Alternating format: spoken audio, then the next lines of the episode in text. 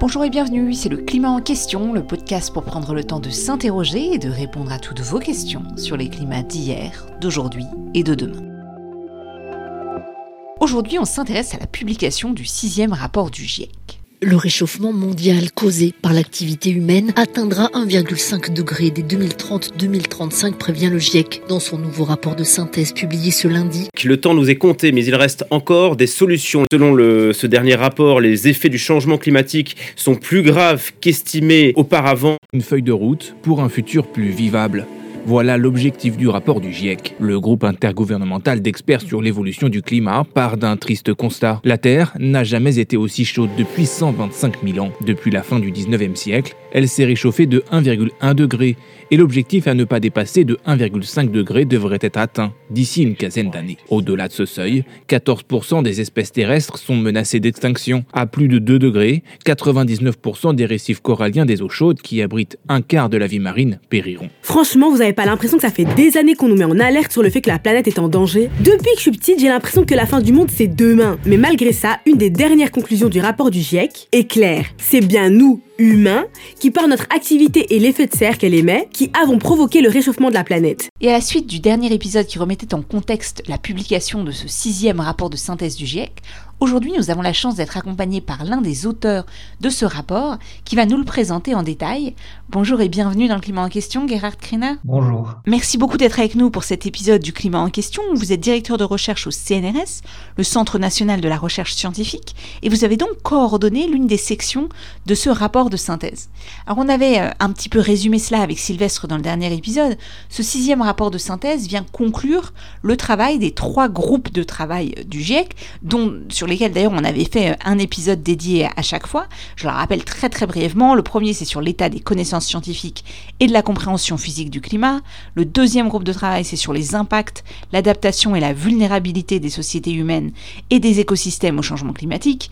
Et le troisième, il s'efforce de faire un bilan des efforts en termes d'atténuation du changement climatique et des solutions pour limiter les gaz à effet de serre. Et alors ce rapport, on, le rappelle, hein, il n'apporte pas de nouveaux résultats scientifiques, euh, tout comme le, GIEC en général. Il s'agit de faire des synthèses, de conclusions, de publications qui existent déjà. Euh, et donc le rapport final, qui est donc un, une espèce de résumé pour décideurs, c'est ça qui a été euh, négocié à, Genève. Ça fait environ 36 pages, on, le partagera sur les réseaux sociaux et d'ailleurs j'invite tout le monde à le lire. On va en présenter les messages clés aujourd'hui, mais est-ce que d'abord vous pouvez nous dire de l'intérieur comment ça se passe? Ça consiste en quoi concrètement d'être un auteur du GIEC? Et pourquoi ce rapport était négocié ces dernières semaines? Le, travail pour le rapport de synthèse, il a commencé à peu près il y a deux ans et il a vraiment euh, pris de l'ampleur euh, une fois que le, dernier rapport de groupe de travail a été approuvé, donc au mois de avril 2022. Euh, et donc c'était la dernière année qui était particulièrement intense. On a évidemment beaucoup travaillé en Zoom, très régulier. On n'a pas pu se voir beaucoup. On a eu une réunion avant de cette dernière euh, réunion d'approbation. Cette réunion a eu, lieu en avril 2022. Après, euh, bah, on a un cadrage qui est fourni et on essaye de euh, d'écrire aussi de façon aussi brève que possible. Tous les rapports du GIEC ont un résumé à l'intention des décideurs qui est court, qui fait peut-être une vingtaine de pages quand il, sera imprimé. Et ce résumé à l'intention des décideurs, son objectif, c'est d'informer les décideurs politiques et euh, pour qu'il puisse être accepté pour tous, pour qu'il puisse être la base ensuite des négociations internationales au moment des COP, par exemple. La solution qui a été euh, prouvée, c'est de faire cette réunion d'approbation où chaque phrase est approuvée par tous les représentants de tous les États présents, de sorte que au moment des négociations, personne ne puisse dire, eh ben, cette phrase-là, ce, ce, cet état de fait scientifique, en fait, je le conteste. C'est plus possible, ils ont tous approuvé. Donc, quand on dit que le changement climatique est dû à l'activité humaine, ça a été approuvé par tous les États, même ceux euh, que ça embête très franchement.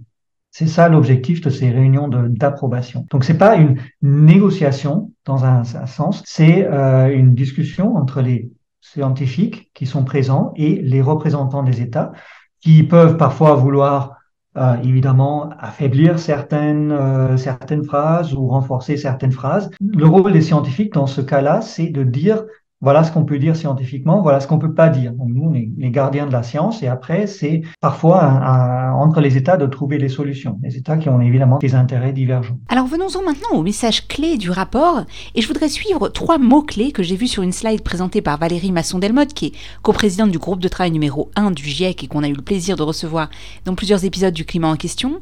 Ces trois mots-clés, c'est gravité, urgence et action. Alors déjà sur la gravité, que nous dit le rapport? Où en sommes-nous aujourd'hui en termes d'émissions et de réchauffement?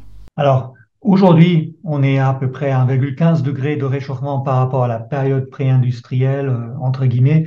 Enfin, la période de référence qu'on prend, c'est 1850 à 1900. La gravité vient du fait que on observe déjà aujourd'hui des impacts très clairs qui ont été prédits il y a longtemps déjà du changement climatique, l'augmentation des, vagues de chaleur, des, événements de précipitation extrêmes, etc., etc. Donc, euh, il y a des écosystèmes qui aujourd'hui ont déjà plus la capacité de s'adapter à l'augmentation des températures, notamment à la vitesse à laquelle ça change. On prend aujourd'hui, en moyenne, sur les deux, cinq dernières années, euh, cinq dernières décennies, pardon, euh, à peu près 0,2 degrés par décennie.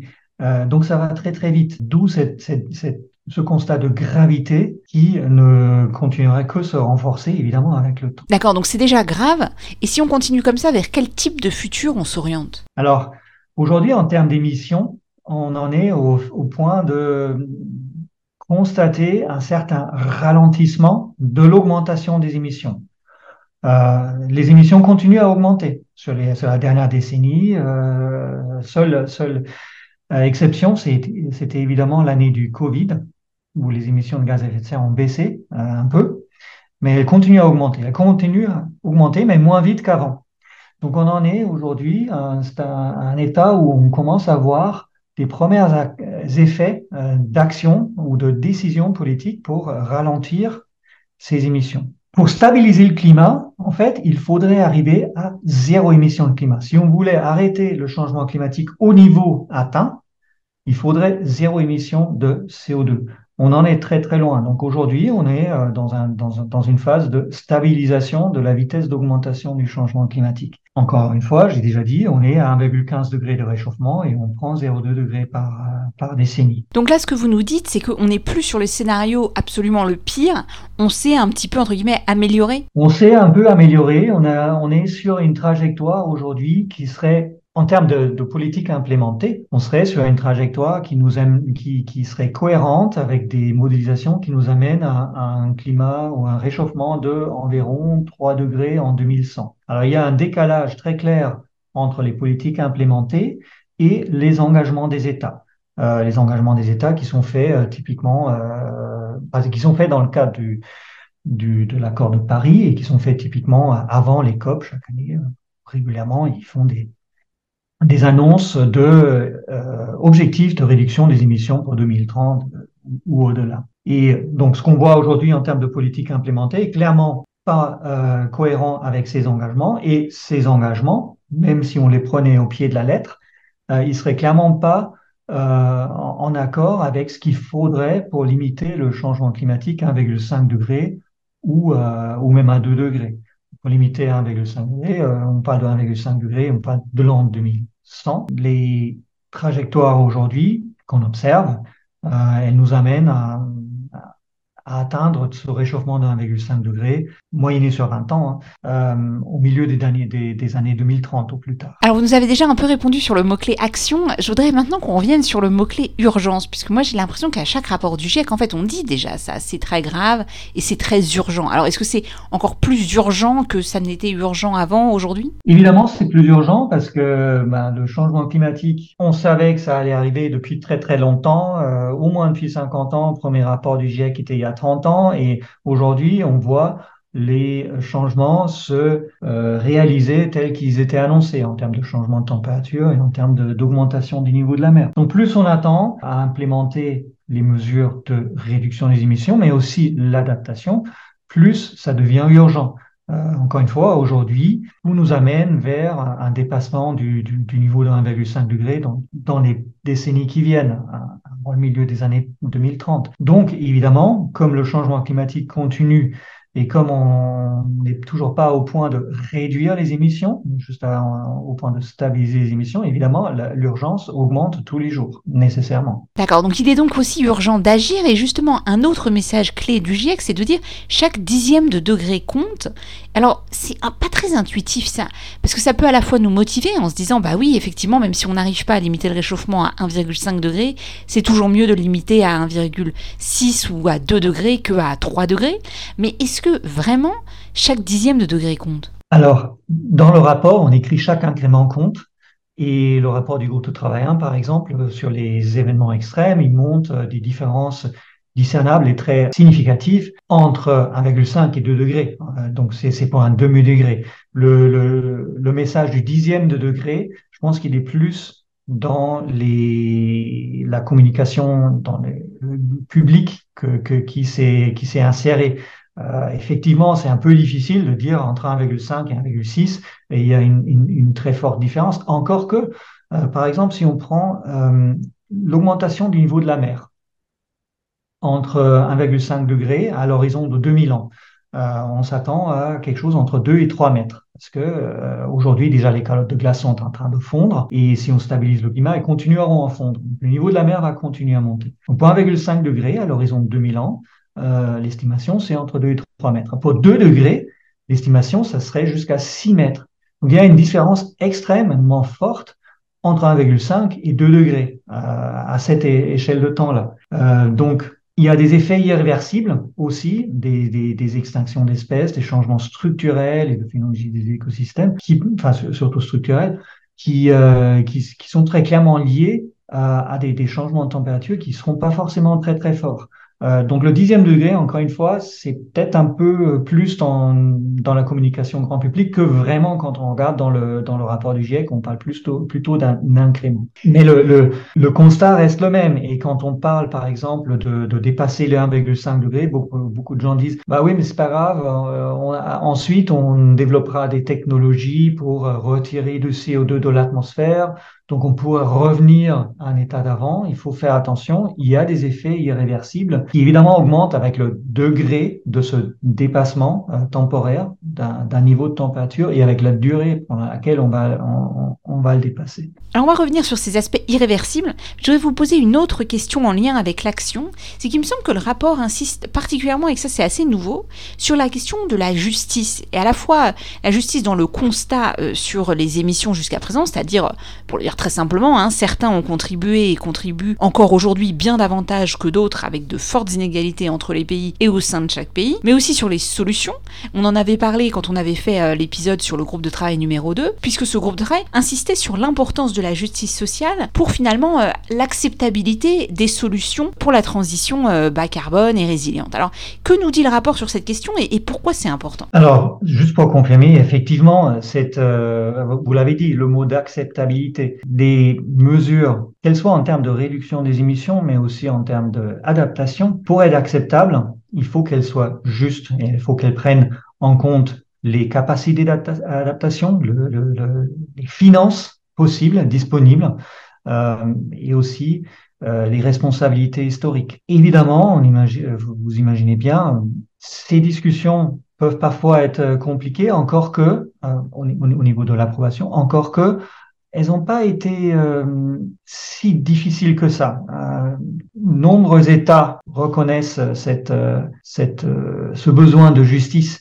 Ce besoin de justice, il est entre les États, il est aussi à l'intérieur de chaque société euh, individuelle, à l'intérieur de chaque État. Il ne faut pas limiter ça aux, aux aspects entre, entre États. Donc personnellement, je n'ai pas l'impression, je ne trouvais pas que c'était particulièrement contentieux au, moment de, de, de l'approbation. C'est très clair, pour la pour l'acceptabilité, il faut cet aspect de justice. Pour l'implémenter, il faut augmenter les flux financiers. Là, évidemment, tout le monde devient nerveux, enfin ceux qui détiennent les cordons de la bourse. Euh, ça, c'est très clair. On a dans le rapport de synthèse, pas dans, son résumé à l'intention des décideurs, mais dans ce rapport de synthèse qui, encore une fois, est pas très très long, on a une, illustration très claire sur les besoins de financement qui euh, devront augmenter pour correspondre aux engagements et à ce qui serait nécessaire pour l'adaptation et pour l'atténuation du changement climatique. Parfois, c'est des, facteurs d'augmentation du, financement qui, sont de l'ordre de, 10 ou, parfois même plus, notamment en ce qui concerne l'utilisation des terres et l'agriculture. Donc, elle a été, elle a été virée du résumé à l'intention des décideurs du groupe de travail 3. elle n'a pas été acceptée à ce moment-là et on l'a réintroduit dans le rapport de synthèse. Euh, elle n'est pas dans le résumé à l'intention des décideurs non plus, mais elle est dans le rapport de synthèse et au moment de l'approbation, euh, effectivement, certains États ont dit que cette figure ne leur convenait pas, mais l'adoption du rapport de synthèse complet, donc pas du résumé à l'intention des décideurs, mais du rapport de synthèse, elle s'est faite tellement tard que les discussions étaient extrêmement rapides et cette figure est passée du coup comme une lettre à la poste. Oui, je me souviens qu'on en avait parlé dans l'épisode qu'on avait consacré au rapport du groupe de travail numéro 3 et on pourra d'ailleurs repartager euh, la figure sur les réseaux sociaux. Je voudrais maintenant qu'on en vienne aux aspects plus techniques parce qu'on a souvent des questions très précises de nos auditrices et nos auditeurs euh, qui s'intéressent de très près aux travaux du GIEC. Euh, donc le GIEC, il s'appuie sur de très grands exercices d'intercomparaison entre modèles en utilisant déjà les modèles les plus sophistiqués du monde qui simule certains scénarios pour en sortir donc les résultats le plus robustes possible.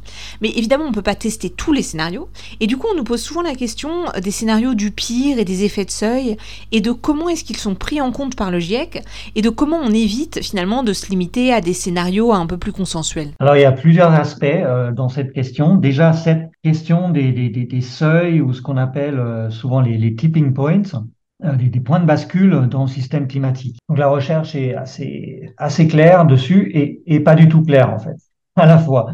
Euh, ce qu'on dit dans le rapport, basé sur l'analyse de la littérature scientifique, c'est que on sait très clairement que la probabilité et, et l'impact de ces, de, de, ces points de bascule régionaux, elle augmente avec euh, le réchauffement climatique global.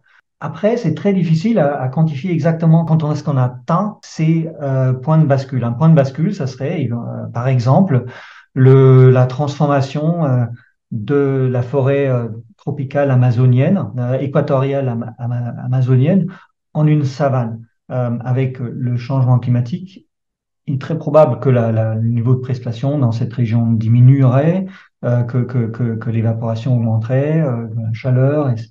Ça, ça, peut euh, induire donc ce, ce basculement de, régional du système de, de, de, la forêt amazonienne en termes de composants du système climatique vers un autre état. Donc ça, c'est un point de bascule. Euh, D'autres points de bascule, ça serait euh, par exemple l'Antarctique de l'Ouest qui pourrait devenir instable. Au niveau du système climatique global, on n'a pas d'évidence d'un point de bascule global du système climatique qui ferait soudainement s'emballer euh, de façon brutale euh, le changement climatique.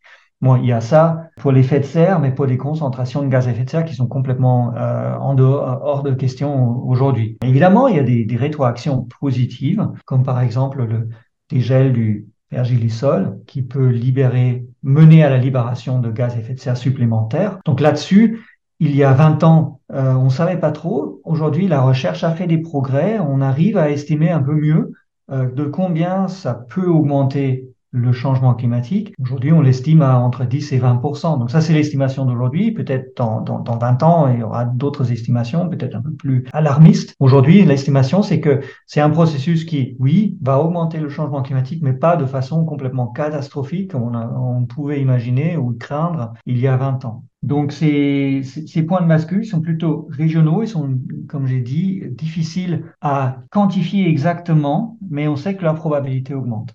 Après, comment c'est pris en compte dans les modèles de climat? Pas toujours, mais encore une fois, au niveau climatique global, euh, il joue pas un rôle aussi fort qu'on peut euh, imaginer, qu'on peut craindre. Et après, donc, euh, les modèles de climat ont du mal pour, l'instant de simuler, par exemple, le couplage avec les calottes de glace.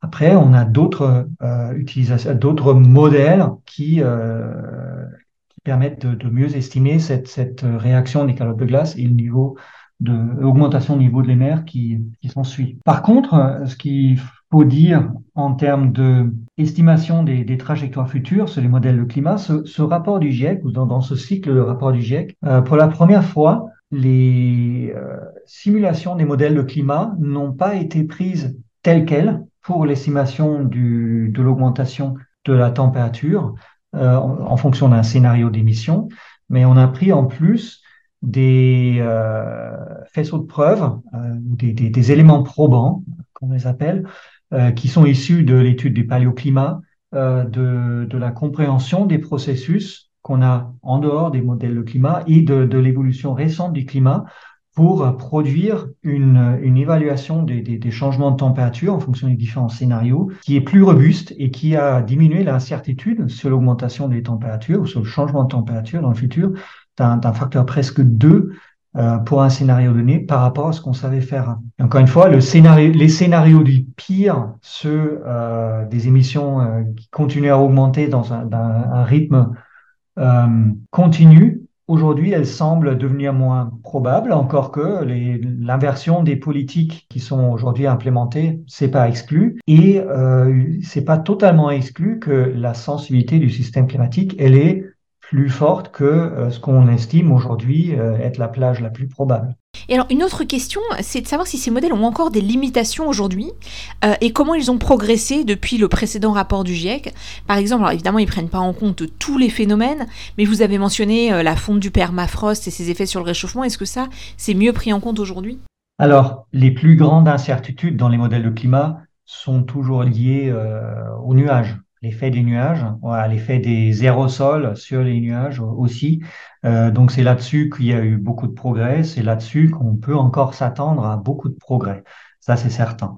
Euh, il y a aussi l'intégration dans ces modèles, comme, on l'a déjà dit, euh, de certains effets, comme le pergélisol, de, la décomposition de la matière organique qui est actuellement stockée dans ces sols des hautes latitudes, ou la réaction des calottes de glace. Le problème pour les calottes de glace spécifiquement, c'est que ce sont des effets euh, qui ont lieu à très petite échelle parfois et qui sont extrêmement difficiles à représenter dans les modèles de climat. Mais il y a d'autres effets euh, qui ont lieu à petite échelle, ne serait-ce que les nuages, euh, de toute manière. Donc on, les, on, comme on le dit, on les paramétrise, on essaie de les prendre en compte de la façon meilleure que possible ces effets de petites échelles euh, et euh, les effets qu'ils ont sur, euh, sur la grande échelle. Et alors justement, et ce sera ma dernière question technique, sur ces aérosols sulfatés dont on entend assez souvent parler, vous nous l'avez dit, le GIEC présente des résultats globaux, parfois des résultats régionaux ou au moins à l'échelle de continents sur les impacts du réchauffement climatique, mais avec les aérosols, leurs émissions, elles sont très inhomogènes à l'échelle du globe, enfin c'est essentiellement au-dessus ou autour des grandes villes. Et du coup, une question qu'on a c'est d'abord est-ce qu'on sait bien modéliser l'effet de ces aérosols? Et une autre question, c'est est-ce qu'il n'y a pas un peu un paradoxe entre les émissions d'aérosols qui ont plutôt tendance à avoir un effet refroidissant et le fait qu'on ait des politiques pour essayer d'avoir un air plus pur dans les villes qui, du coup, limitent les aérosols et qui pourraient avoir un effet, euh, je sais pas si c'est le bon mot, mais presque contre-productif en termes de réchauffement puisque ça limiterait leur pouvoir refroidissant. Oui, alors l'effet des aérosols, bon, évidemment, ils sont émis euh, très fortement dans les mégalopoles, mais euh, l'effet, il est plutôt à l'échelle régionale. Régionale, pour un climatologue, c'est un sous-continent, hein, si vous voulez, euh, l'Europe de l'Ouest, euh, l'Amérique du Nord, une partie de l'Amérique du Nord, etc.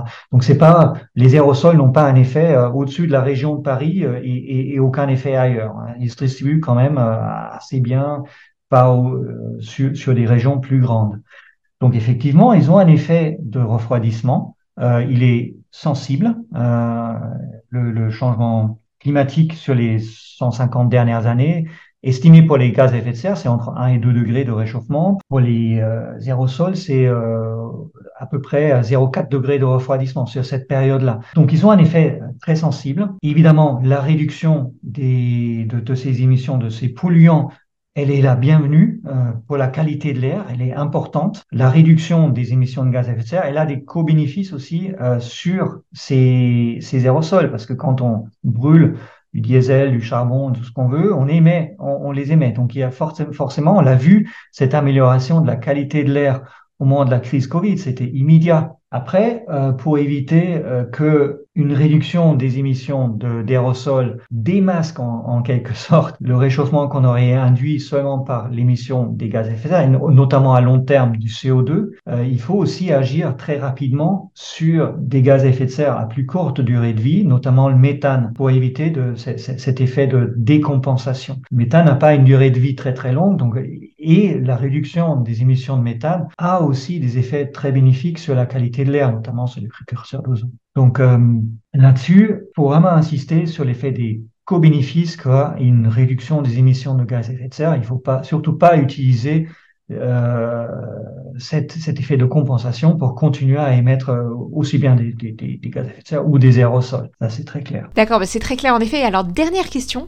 Comment est-ce que vous envisagez le prochain rapport du GIEC et un rapport du GIEC à horizon 2050 Ça ressemblerait à quoi? Alors, ça fait très longtemps que les chercheurs impliqués dans, dans les rapports du GIEC euh, pointent le fait qu'ils deviennent de plus en plus longs, les approbations deviennent de plus en plus compliqué. La, dernière approbation du rapport de synthèse a été particulièrement mal organisée aussi par le support technique du GIEC et par le président, mais euh, ça induit des charges de travail qui sont vraiment pas soutenables euh, pour, pour certains chercheurs. Moi, sur la dernière année, j'ai quasiment pas fait de recherche, comme j'ai coordonné une partie de ce rapport. C'est pas normal.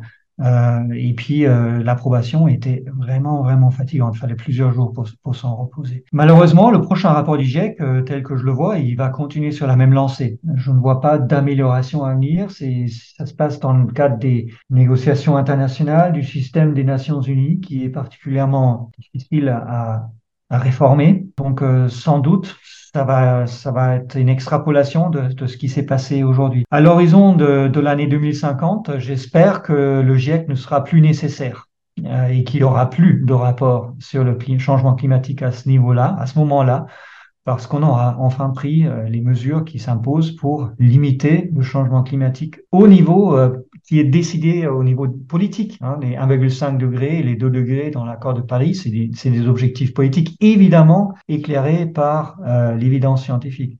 Mais encore une fois, à l'horizon 2050, j'aimerais qu'il n'y ait plus besoin de de ces rapports du GIEC. On va espérer ça aussi, mais en attendant, on a grand besoin du GIEC et grand besoin de chercheurs comme vous pour venir nous expliquer euh, le contenu de ces rapports. Donc un grand merci, Gerhard Kreiner, d'avoir été notre invité pour l'épisode d'aujourd'hui. Et comme d'habitude, un grand merci également à Alexandre Carrier, Karim Baldé, Fabrice Sétifié, ainsi qu'à Clément Songdong pour la musique originale de ce podcast fait maison avec les moyens du bord. Et si vous aimez le climat en question, n'hésitez pas à en parler autour de vous et à vous abonner sur les plateformes de podcast. Vous pouvez également nous suivre sur les réseaux sociaux, Facebook, Twitter, Instagram, LinkedIn ou encore YouTube. Et vous pouvez également nous contacter par email, le climat en question avec un S, at ecomail.fr.